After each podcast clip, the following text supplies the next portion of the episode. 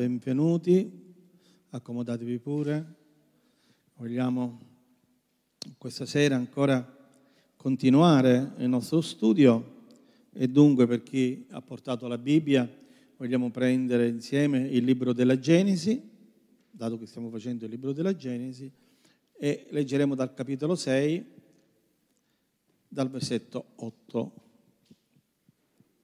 Riprendiamo da dove avevamo lasciato. Prima facciamo una lettura, poi mediteremo su di essa. Allora la, la scrittura dice, ma Noè trovò grazia agli occhi del Signore. Questa è la posterità di Noè. Noè fu un uomo giusto, integro ai suoi tempi. Noè camminò con Dio. Noè generò tre figli, Sem, Cam e Jaffet. Ora la terra era corrotta davanti a Dio, la terra era piena di violenza, Dio guardò la terra ed ecco era corrotta, poiché tutti erano diventati corrotti sulla terra. Allora Dio disse a Noè, nei miei decreti la fine di ogni essere vivente è giunta, poiché la terra, a causa degli uomini, è piena di violenza. Ecco, io li distruggerò insieme con la terra. Fatti un'arca di regno di gofer, falla a stanze e spalmala di pece, di dentro e di fuori. Ecco come la dovrai fare. La lunghezza dell'arca sarà di 300 cubiti, la larghezza di 50 cubiti e l'altezza di 30 cubiti. Farai l'arca, all'arca una finestra in alto e le darai la dimensione di un cubito. Metterai la porta da un lato e farai l'arca a tre piani, uno da basso, un secondo e un terzo piano. Ecco, io sto per far venire il diluvio delle acque sulla terra, per distruggere sotto il cielo ogni essere in cui è alito di vita. Tutto quello che è sulla terra perirà, ma io stabilirò il mio patto con te. Tu entrerai nell'arca, tu e i tuoi figli, tua moglie e le mogli dei tuoi figli con te. Di tutto ciò che vive, di ogni essere vivente, fanno entrare nell'arca due di ogni specie per conservarli in vita con te, e siano maschio e femmina degli uccelli secondo le loro specie, del bestiame secondo le sue specie e di tutti i rettili della terra secondo le loro specie. Due di ogni specie verranno a te perché tu li conservi in vita. Tu prendi di ogni sorta di cibo che si mangia e fattene provvista, perché serva di nutrimento a te e a loro. Noè fece così, fece tutto quello che Dio gli aveva comandato. Amen. Un racconto che a volte sembra quasi mitologico. No? Chi si accosta per la prima volta ovviamente a questa lettura, soprattutto nei nostri giorni, il racconto di Noè, il racconto del diluvio, il racconto dell'arca, diventa quasi una leggenda, una, un mito, un qualche cosa di non vero. Ovviamente, come sempre, noi sappiamo che la parola di Dio si crede per fede. E poi noi sappiamo che l'uomo naturale non può comprendere le cose di Dio, dice Paolo alla lettera ai Corinti, ma solo l'uomo spirituale li può comprendere. Infatti io credo che per poter credere alla Bibbia, per cui anche soprattutto all'Antico Testamento, occorre che una persona sia nata di nuovo, affinché lo Spirito Santo, che è colui che ha ispirato la Bibbia, possa darci certezza delle cose che noi leggiamo perché l'uomo naturale non li può comprendere e dunque li, li giudica umanamente. Ecco perché molte persone, pur essendo dotti, non riescono poi magari a credere ad alcuni racconti che ci sono nella Bibbia. Faccio un esempio. Fino a una quarantina di anni fa, 50 anni fa forse, non credevano che Abramo fosse vissuto. Si diceva che molto probabilmente era un racconto mitologico per darci una lezione morale. E molte persone studiose, addirittura anche dei teologi, non riuscivano a credere a questa storia. Sì, Abramo sicuramente una buona storia che il Signore permette che noi leggiamo, ma per avere una lezione morale.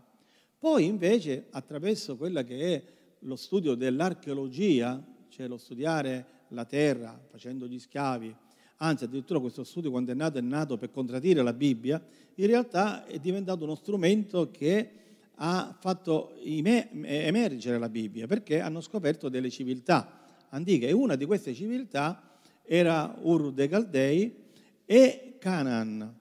E sotto le macerie di Canaan hanno trovato una casa che c'è scritto questa è la casa di Abramo. E sotto c'erano i nomi dei loro figli, Isacco, Ismaele, e i nomi anche bestia- della moglie e dei bestiami. E perciò si sono resi conto che la storia biblica era una storia vera. Amen. La Bibbia ne parlava, non era creduto, ma poi scoprirono la casa di Abramo. Allora l'archeologia serve, la storia serve per poter trovare tante cose. Come per esempio voi sapete che molto probabilmente anche l'arca è stata ritrovata e si trova nel monte Ararat, in alto, ed è un punto dove appartiene a due nazioni e si litigano e per questo motivo non riescono a toglierla da lì perché di chi è? Chi, chi è il padrone? E allora magari gli, gli studiosi vanno, e sono andati tante volte a vedere questo posto quando non c'è neve, perché solitamente è rivestita di neve. Vabbè, una parentesi che chiudo per far capire che alla fine la parola di Dio non mente, ok? Pur essendoci poi anche cose che possono essere parabole come nel Nuovo Testamento, però non tutto. E allora bisogna sapere eh, discernere quando è la parola di Dio. Ora, vogliamo subito mettere i nostri occhi e notare il versetto 8 che abbiamo letto. Dice, ma Noè trovò grazia. La parola grazia per la prima volta nella Bibbia è in questo versetto. In questo versetto esce fuori che un uomo ha trovato grazia davanti a Dio. Amen la stessa grazia di cui noi oggi godiamo, quella stessa grazia, la stessa parola, noi la troviamo nei confronti di Noè, cioè Dio che trova grazia nei confronti di quest'uomo. Quest'uomo che, continuando la lettura, dice che era un uomo giusto e anche integro ai suoi tempi. Ai suoi tempi, cosa significa?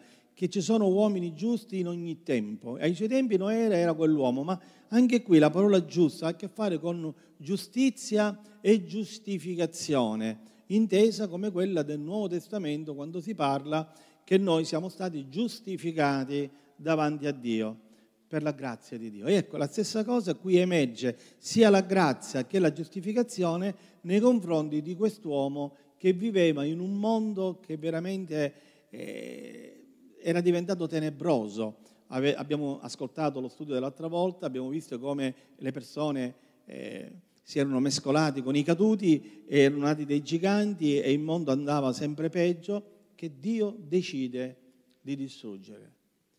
Dio per decidere una cosa del genere vuol dire che veramente ormai l'uomo, l'essere umano, era ai limiti.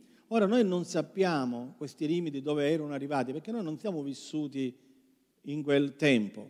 Però le parole sono importanti, per cui descrivono un attimo quello che era il contesto storico, umano, sociale di quel tempo. Infatti sì, ci aiuta anche un po' l'Evangelo, no? se noi andiamo a leggere l'Evangelo, dice si mangiava, si beveva, si prendeva moglie, si andava a marito, fino al giorno in cui Noè entrò nell'arca e venne il diluvio e li fece perire tutti. No? Per cui qui vediamo che Luca, che coinvolge, che cita, eh, già significa che cosa?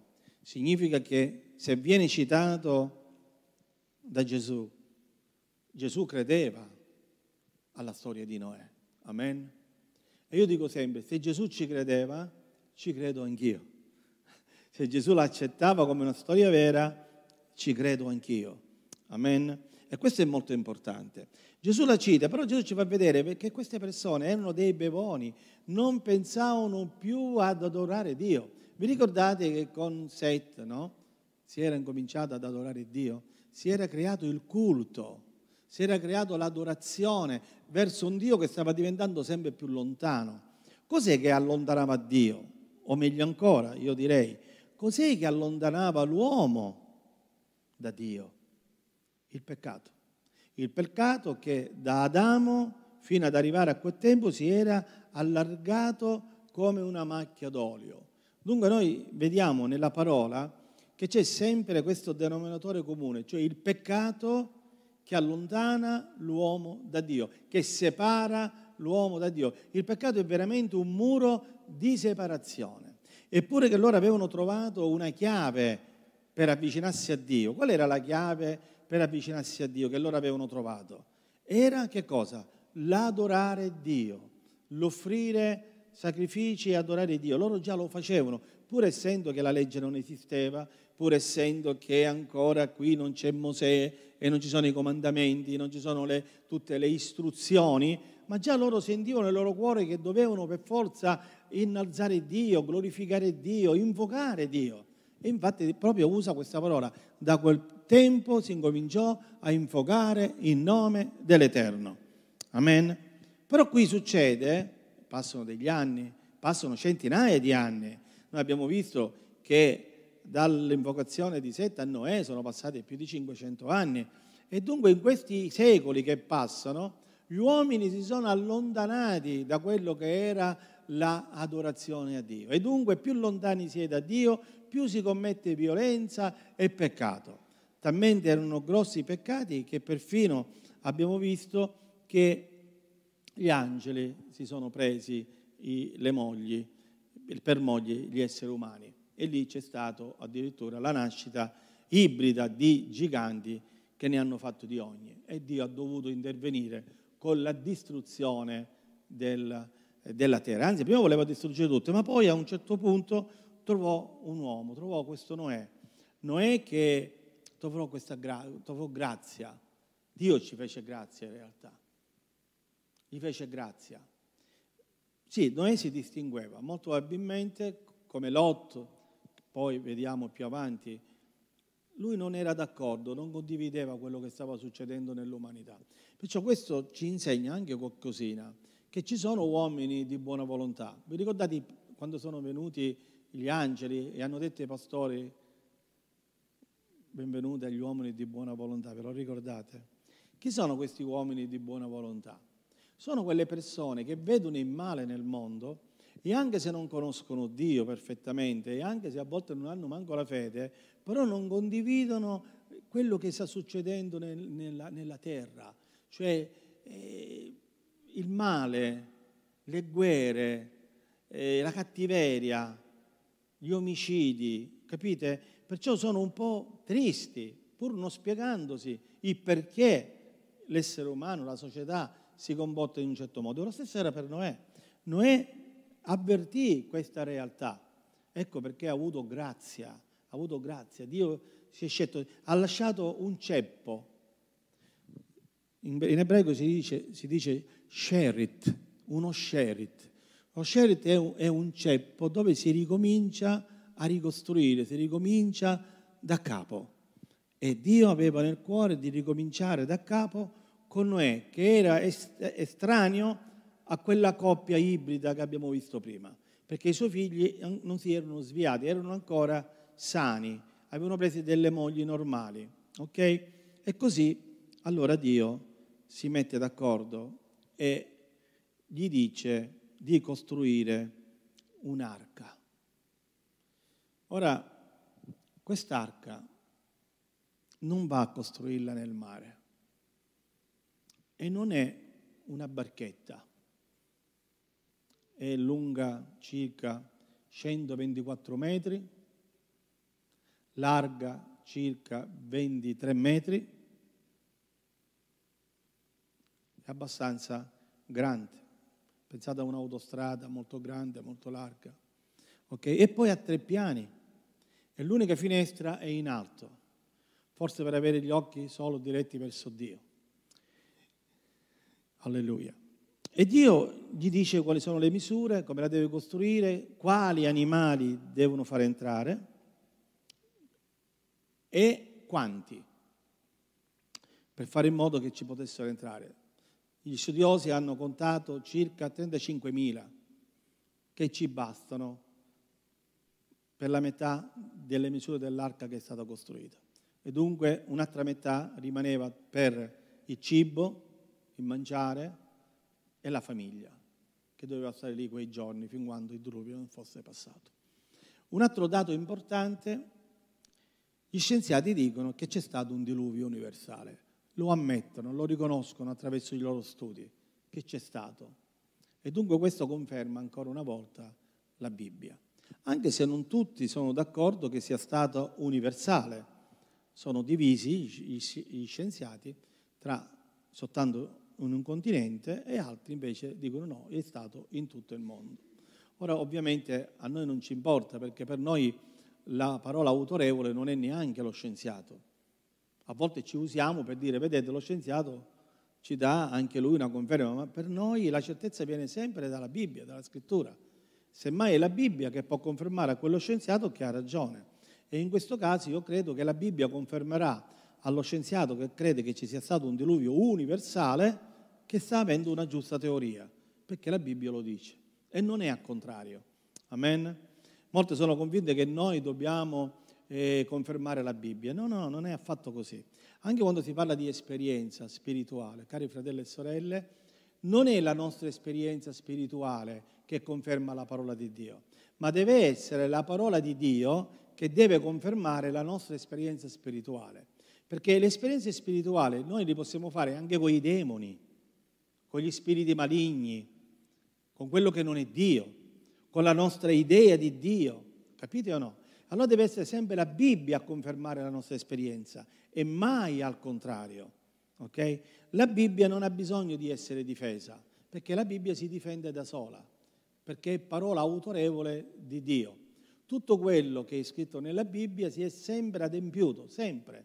Pensate voi al Messia, mica ne hanno parlato un giorno prima, ne hanno parlato diversi profeti 700 anni prima, 800 anni prima e così via, fino a che poi si è adempiuto la venuta del Messia. E dunque la Bibbia non ha bisogno di essere difesa perché tutto quello che ha detto, la maggior parte delle profezie sono state adempiute e ce ne sono alcune che ancora si devono adempiere, ma si adempieranno al loro tempo, perché ovviamente la Bibbia parla dall'inizio fino alla fine, cioè quando Dio ritornerà. E dunque ancora Dio non è tornato e ci sono alcune profezie che devono essere adempiute. Amen. Questa introduzione serve per capire quando è autorevole la parola di Dio. Amen. Non è semplicemente un libro, è il libro. Amen. O meglio ancora, i libri, le scritture. Ok. Cos'è l'arca? L'arca rappresenta, in questo caso, l'unica via di salvezza. Solo chi entrerà nell'arca sarà salvato.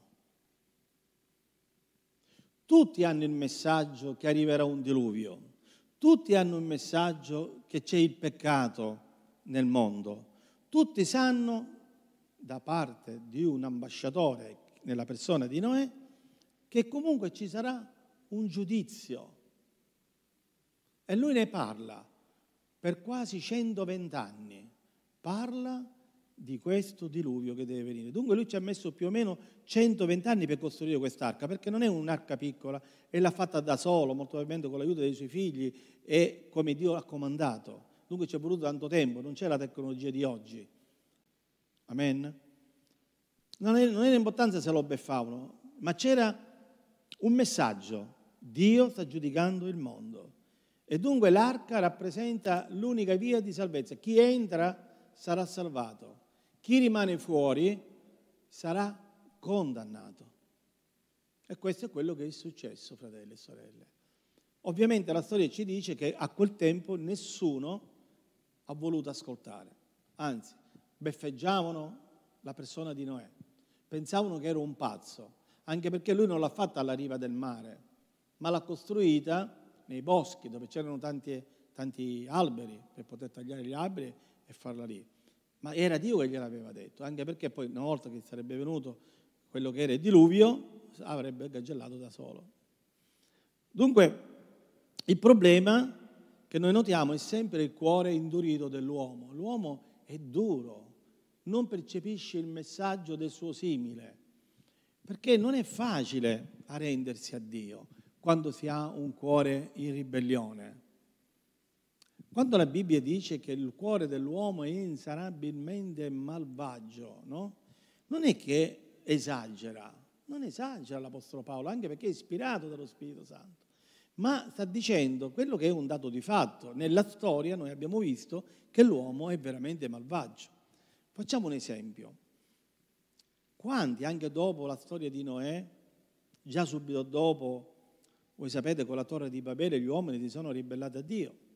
Ma poi c'è la storia, c'è Abramo, Isacco, Giacobbe, viene Mosè, no? poi ne parleremo anche di questo, però vedremo che anche con la legge, dopo che sono usciti dall'Egitto, già nel deserto stesso sbagliano. Poi entrano in Canaan, camminano per un tempo buono, poi muore Giosuè, dice che ognuno faceva quello che voleva, cominciano a peccare ancora, poi si, Dio interviene, si risollevano, poi peccano ancora. Cioè l'uomo comunque pecca sempre perché si dimentica di che cosa? Dell'esperienza dei loro padri. Perché i giovani, noi giovani, perché anche noi abbiamo fatto questo problema, abbiamo questo problema, pensiamo che cosa? Che noi ne sappiamo di più dei nostri padri. Noi siamo più intelligenti, noi facciamo più esperienza, noi siamo più eruditi, noi abbiamo afferrato qualcosa che loro non hanno capito. E invece cadiamo nel peccato, cadiamo nello sbaglio. E questo è quello che sta succedendo ogni generazione. Sapete, se le generazioni fossero ubbidienti agli insegnamenti dei padri, a quest'ora stavamo, stavamo vivendo ancora il risveglio di Azusa Street. E invece ci siamo ribellati al loro insegnamento pensando di avere di più. E per esempio, faccio un esempio, a Toronto facevano i serpenti, i cani, chi abbaiava, chi miagolava e dicevano che era l'opera dello Spirito Santo. Capite dove arriva l'essere umano? Ma solo con la logica dovevano capire che Dio non imiterebbe mai un animale, perché Dio non è una bestia. Non so se mi spiego. Ci voleva soltanto un pochettino di discernimento. Eppure i padri predicavano dicendo state sbagliando. Lo Spirito Santo non si manifesta in questo modo. E quelli hanno veramente hanno dato una brutta testimonianza a quella che poi era la Chiesa. Meno male che è durato poco, una, una ventina d'anni, questa moda. Ma quante mode stanno, sono venute e stanno venendo per distruggere l'opera di Dio? Allora esiste Dio, ma c'è anche il diavolo che scimmiotta l'opera di Dio. Al diavolo gli piace scimmiottare e non userà un uomo potente e ripieno di Spirito Santo. Userà gli altri, quelli che non hanno fatto l'esperienza, quelli che sono arroganti, che sono orgogliosi, che pensano di sapere tutto e di saperne di più senza che ancora hanno fatto la propria esperienza col Signore di un certo tipo. E questo è un problema, un problema che c'era allora e per questo vediamo che l'uomo ha peccato. L'uomo ha peccato non hanno avuto idea che allontanandosi da Dio arrivavano a questa esperienza. Noi siamo chiamati da Dio a ubbidirlo sempre, sia al principio nella Genesi, l'uomo doveva ubbidire a Dio, sia dopo quando è entrata la legge, l'uomo doveva ubbidire a Dio, e sia dopo ancora quando è venuta la grazia, deve, l'uomo deve ubbidire a Dio. Cioè il fatto che noi dobbiamo obbedire a Dio non l'ha, non l'ha cambiata né prima della legge, né durante la legge, né durante la grazia. L'ubbidienza è un qualche cosa che Dio desidera. Però mentre prima era un comandamento, Dio la pretendeva, adesso Dio vuole che tu e io ubbidiamo per amore, che è qualcosa di diverso. Cioè Dio ha stabilito adesso, e ora vi faccio vedere, che è quello che voleva anche da Noè e dei suoi figli, non voglio un'ubbidienza forzata, voglio un'ubbidienza volontaria, perché nella ubbidienza volontaria Dio saprà chi veramente lo ama, chi veramente lo accetta e chi veramente lo riceve, mentre nell'ubbidienza forzata tutti possono cercare di ubbidire o per paura o per qualche altra cosa e dunque non hanno il cuore per Dio. Amen?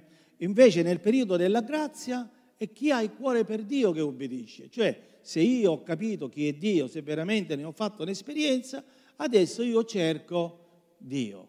Amen. Mosè, grazie a Dio, che è stato graziato e giustificato, amava Dio per quello che era. Sì, forse un po' gli insegnamenti di, di suo nonno, di suo padre, di suo nonno, eccetera, però Noè amava il Signore e ha sacrificato la sua vita facendosi beffare per creare una situazione. E un po' io qui ci vedo il Signore Gesù che soffre per noi, affinché noi riceviamo la salvezza.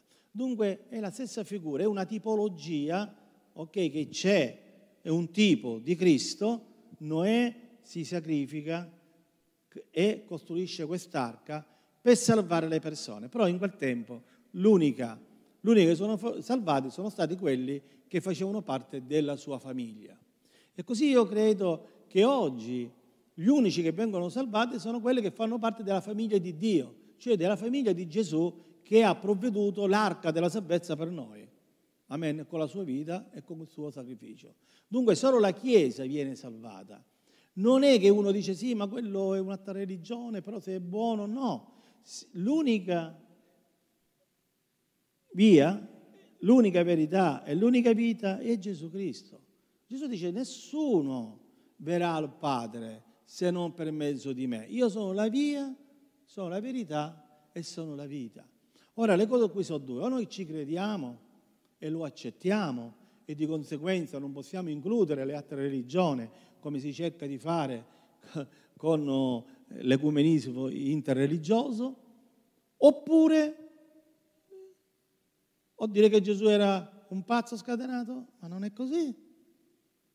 Amen. Perché quelle lì sono o parole di Dio o parole di un uomo che dice la verità, è saggio e ha il coraggio di dirla perché è la verità, oppure di un esaltato. E qual è la decisione che noi facciamo? È come Noè. O Noè era un esaltato, pazzo, e lo dovevano lasciare stare, è quello che hanno fatto, o Noè diceva la verità e se l'ascoltavano venivano salvati. E solo chi l'ha ascoltato, cioè la sua famiglia, è stata salvata dentro l'arca. E oggi non è la stessa cosa. Questa tipologia ci porterà a credere sostanzialmente che Gesù diceva la verità, perché lui è la verità, e dunque bisogna non farsi eh, abbindolare dalle false dottrine e dai falsi maestri. I falsi maestri dicono no, ma Dio è Dio amore, saranno tutti salvati, non esiste l'inferno l'inferno non esiste, non vi preoccupate perché Dio è amore. Come fa un, un Dio d'amore a distruggere, a mandare all'inferno una sua creatura, no? Con la filosofia cercano di ingantarci. Dio è vero amore, ma Dio è anche vera giustizia. Fanno parte di una stessa moneta, di una stessa medaglia, sono due facce di una stessa medaglia. Amore e giustizia perché non c'è amore senza giustizia e non c'è giustizia senza amore. Amen? Ecco perché è molto importante che anche noi, come figli di Dio, impariamo ad ereditare il carattere di Dio, di Gesù. A volte vogliamo essere più buoni di Dio, siamo buonismo, vogliamo fare del buonismo. Come diceva la sorella sab- sabato, non esiste l'iperamore, esiste l'amore. Tutto ciò che è iper non esiste, è falso. Amen? Noi ci confondiamo su queste cose, perché c'è gente che è abile a imbrogliare, è abile a illuderci. Però sapete, io dico che solo la verità ci salva, non l'illusione. E così, forse loro pensavano, quando arriverà il diluvio faremo in tempo a entrare nell'arca. Correremo magari. Ma sapete, hanno fatto proprio così. Quando è cominciato a piovere qualcuno se ne è accorto, dice ma qui ma sta piovendo sul serio? E hanno visto, dice guardate ma c'è l'arca, corriamo, ci ripariamo lì, no? Perché questa acqua non si fermava. E loro hanno corso e magari da lontano hanno visto, guarda la porta è ancora aperta, corriamo! Ma quando stavano per arrivare la porta si chiude e non la chiude Mosè. Noè, scusate, grazie. La chiude Dio. Amen. Sì, un po' può sembrare orribile questa cosa, forse perché non ne comprendiamo il danno, non comprendiamo il danno di ciò che, che sta succedendo, non comprendiamo queste cose, ma Dio doveva fare questo. E io voglio dire anche un'altra cosa, questo succederà ancora, succederà nell'ultimo giorno e Pietro ci fa sapere che non sarà l'acqua che distruggerà il mondo. Cioè, il mondo di allora è stato distrutto dall'acqua, ma nel futuro il mondo sarà distrutto dal fuoco. E dunque solo i salvati, cioè coloro che entreranno nell'arca, che è la salvezza per grazia, ne godranno la vita. Amen.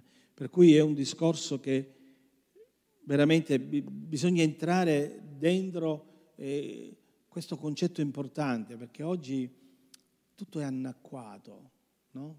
di, di, è diventato diluito, il messaggio è diluito, la parola di Dio è diluita, si cerca come eh, scansare il male o la parola forte della Bibbia, si cerca di metterla da parte, ma questo è successo anche negli anni, nel senso non è la prima volta, però quando c'è il risveglio si ritorna alla parola. E uno delle, dei denominatori comuni è proprio questo, quando la Chiesa si risveglia, una delle cose che succedono è quella che si ritorna alla parola, cioè si ritorna a credere un'altra volta alla Bibbia, perché non è che non hanno più la parola, no, il problema è quanta fede io sto mettendo nella parola, quando ci sto credendo veramente a quello che la parola dice, la scrittura dice. Allora questa è la misura. Solo quando io sto credendo veramente, sto, da, sto valorizzando le parole di Dio, le parole di Dio prendono potere e autorità su di noi e sulla società. Quando invece la parola di Dio non è creduta e biasimata, allora questo non può succedere. Ecco perché ci sono gli alti e ci sono i bassi.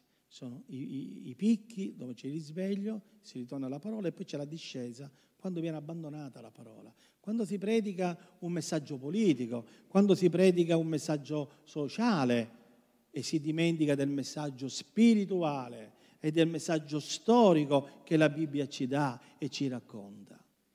Perciò siamo noi a decidere, noi come credenti. Però, ahimè, una cosa è certa, se siamo lontani da Dio, come facciamo a credere alla parola? Perché il problema è quello. Se io mi allontano da colui che l'ha ispirata, io non posso crederla e comprenderla. È solo quando io sto vicino alla sua presenza che questa per me diventa un fatto e una realtà. Amen. Un'altra cosa, solo quando questa non mi condanna io riesco a crederla, perché il problema è se io vivo nel peccato, ascoltate bene, se io vivo nel peccato, quando leggo la parola, io mi sento ripreso dalla parola mi sento condannato dalla parola e perciò mi ci allontano perché mi fa male. Capito? Ma quando io vivo nella santità, nell'ubbidienza e leggo la parola, io condivido la parola e mi ci avvicino perché quella parola è dolce come miele per me che cammino in questo modo. Sono sempre le due vie, come dice il Salmo 1. Con quale via noi camminiamo? Perciò la parola prende potenza nella nostra vita in base a quando io sono vicino a Dio. Per questo noi diciamo sempre che la preghiera è importante, per questo noi diciamo che dobbiamo non soltanto adorare, ma anche pregare, avvicinarci, a volte anche contemplare. Io vedo che molte persone hanno paura della contemplazione e della meditazione di Dio. Mentre per esempio gli ebrei ce lo insegnano questo. Non sempre la preghiera è preghiera verbale, a volte c'è preghiera, certo non, deve essere neanche sempre contemplativa, se no diventiamo monici di, di clausura o buddisti, però ci sono momenti in cui noi possiamo contemplare la bellezza di Dio. Amen? Nel suo creato, nella sua rivelazione, nelle parole che, che noi leggiamo. E poi c'è un momento dove noi preghiamo perché adoriamo, perché ci mettiamo alla presenza di Dio. Amen.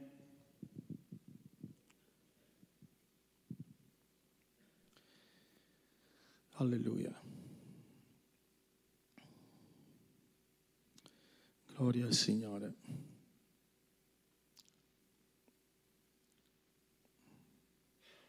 Leggiamo anche Ebrei 11:7. Dice, per fede Noè, divinamente avvertito di cose che non si vedevano ancora, con pio timore preparò un'arca per la salvezza della sua famiglia con la sua fede condannò il mondo e fu fatto erede della giustizia che si ha per mezzo della fede. Amen.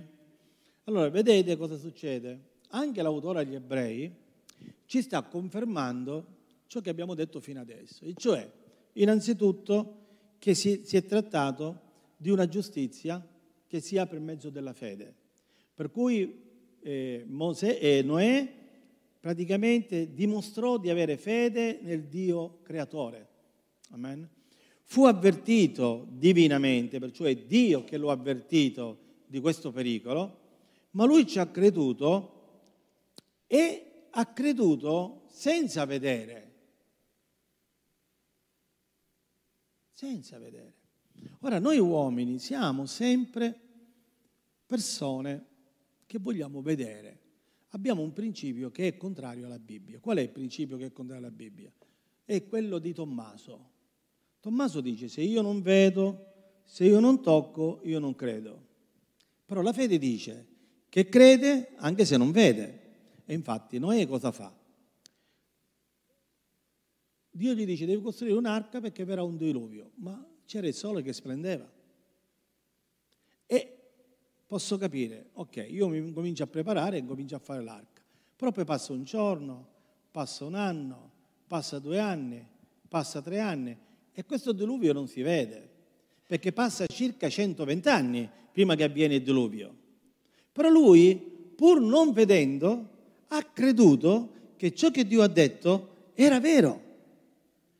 Amen. È come ora, no? Noi stiamo credendo e possiamo dire, come dice anche poi Pietro, eh, da quando Gesù è asceso al cielo e ha fatto la sua promessa del suo ritorno, però ancora non torna. E Pietro dice, fratelli, non ci dimentichiamo che per il Signore mille anni sono come un giorno e un giorno sono come mille anni. Cioè sta dicendo, non avete premura, aspettate, perché la fede sa aspettare. Eppure molte volte anche i credenti di quest'epoca, di questa generazione, hanno detto sì, però dice, eh, sono duemila anni che deve tornare quando torna. E si vacilla e si perde la fede, perché non si guarda più l'invisibile, ma si incomincia a guardare ciò che noi possiamo vedere e toccare. E dunque perdiamo la fede. Questo significa perdere la fede. Come ieri si parlava alla scuola biblica, c'è la credenza mentale, che è una teoria, e poi c'è la fede che fa parte della pratica e delle azioni. Ecco, il credente è, ha bisogno e deve essere nutrito di questa fede, cioè la fede che si aziona, la fede che è pronta a morire perché crede che quello che Gesù ha detto sarà. Dunque sarò pronto a morire perché so che lui tornerà e per cui non mi importa della mia vita, come ha fatto Paolo, Pietro, Matteo e tutti gli altri apostoli, hanno dato la vita, ok? per Cristo perché sapevano che le sue promesse erano sì ed erano amen.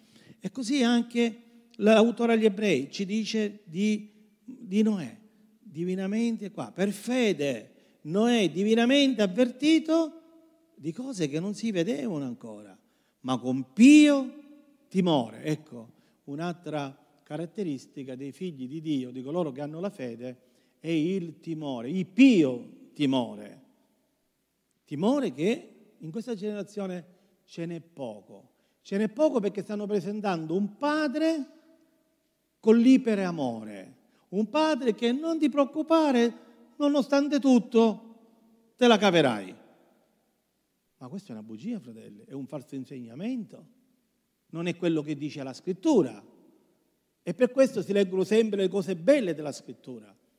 Ah, si leggono sempre quelle cose belle, le promesse di Dio, l'amore di Dio, la bontà di Dio, ma non si leggono mai tutte le altre cose dove ci sono avvertimenti, dove si dice di stare attenti, di camminare, di non crocifiggere nuovamente Gesù, eccetera, eccetera, non sto qui a elencarle. Quelle non si leggono più.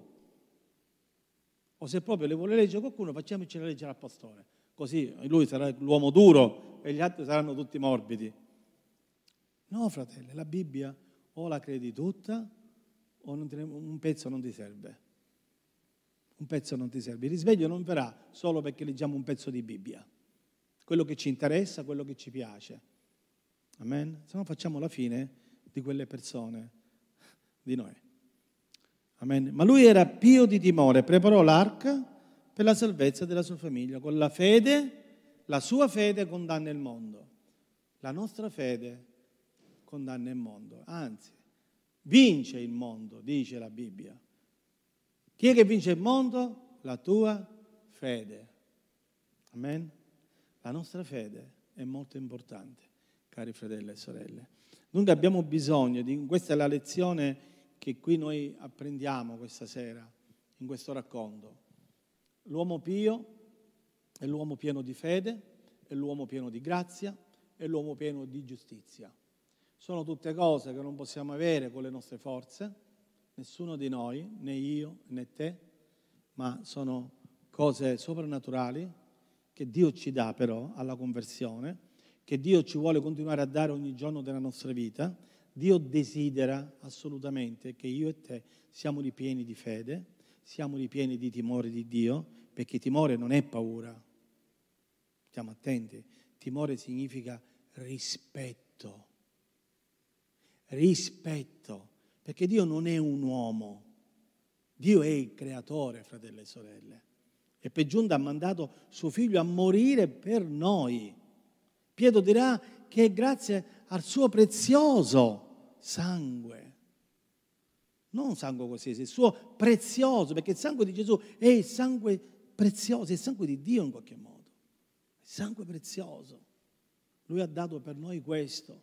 Dunque, pio timore, fede, pio timore, grazia e giustificazione, che vengono da Dio, che vengono dall'alto, ma però noi dobbiamo ricercare. Mio figlio direbbe, papà, ma, ma però non si dice, ha ragione, però noi dobbiamo ricercarle queste cose. Se non le ricerchiamo andrà male, dobbiamo ricercarli. Non vengono con lo scrucchio delle dita, non vengono automaticamente. Se no è come dire che i nostri padri non capivano niente, che si sono consumati le ginocchia a pregare, che hanno fatto digiuno e preghiera, che hanno ricercato Dio, che stanchi da lavoro predicavano il Vangelo. E allora che l'hanno fatto a fare? Poveretti, sti padri. Però a loro il risveglio è arrivato. Come mai noi che ne sappiamo di più non arriva? C'è qualcosa che non va? O no? C'è qualcosa che non va? E allora dobbiamo ritornare a quello che erano le, le giuste e le buone abitudini della ricerca di Dio. Noi dobbiamo ricercare Dio, fratelli e sorelle, nelle nostre case, ma anche insieme nella Chiesa. La Chiesa è quando le persone sono insieme, non quando è deserta. Questa è la Chiesa. La Chiesa dovrebbe avere la priorità. Quando c'è una riunione, non so, di preghiera, ora io qui apro una parentesi perché siamo ormai alla conclusione, voglio dire questo, sento di dirlo, ma quando noi abbiamo le riunioni di preghiera, seminari, culti di adorazione, dovremmo fare di tutto per essere presenti, fratelli e sorelle. Di tutto e di più. Questo ci porterà a far manifestare Dio in mezzo a noi.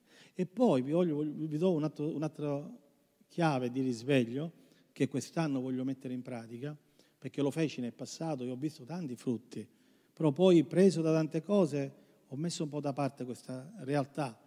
Noi dobbiamo dare anche tempo allo Spirito Santo di agire nella Chiesa, perché se noi facciamo un culto e facciamo la predica e poi pace del Signore ce ne andiamo a casa, abbiamo ascoltato una bella predica, abbiamo detto amen, ma ce ne siamo andati. Ma quando Dio deve agire nei nostri cuori, se noi non diamo a Lui lo spazio di operare nei nostri cuori attraverso la preghiera? E quando il messaggio ci stimola, poi ci vorrebbe un tempo in cui noi invochiamo il Signore, magari ci inginocchiamo e magari preghiamo gli uni per gli altri affinché lo Spirito Santo possa scendere, battezzare, guarire, liberare, dare qualche cosa in più a chi ne ha bisogno. Non è un culto liturgico e non, non facciamo preghiere liturgiche, ma dobbiamo fare preghiere sentite. Amen? Bene, allora questa sera noi finiamo con questo racconto. Il prossimo racconto che prenderemo in esame sarà proprio la torre di Babele. Amen? E parleremo della torre di Babele, i significati, eccetera, tutto quello che c'è. E ricordandoci che questi uomini, come Noè, Noè non era perfetto, vero? Vi ricordate che poi lui si è ubriacato, si è nudato, i figli hanno fatto danni, guai, eccetera. Dunque questo è per incoraggiarvi a dire erano uomini come siamo noi, soltanto che quando c'è la presenza di Dio diventano uomini da ordinari, diventano uomini straordinari, donne straordinarie, quando lo Spirito Santo noi ci permettiamo allo Spirito Santo di agire nella nostra vita.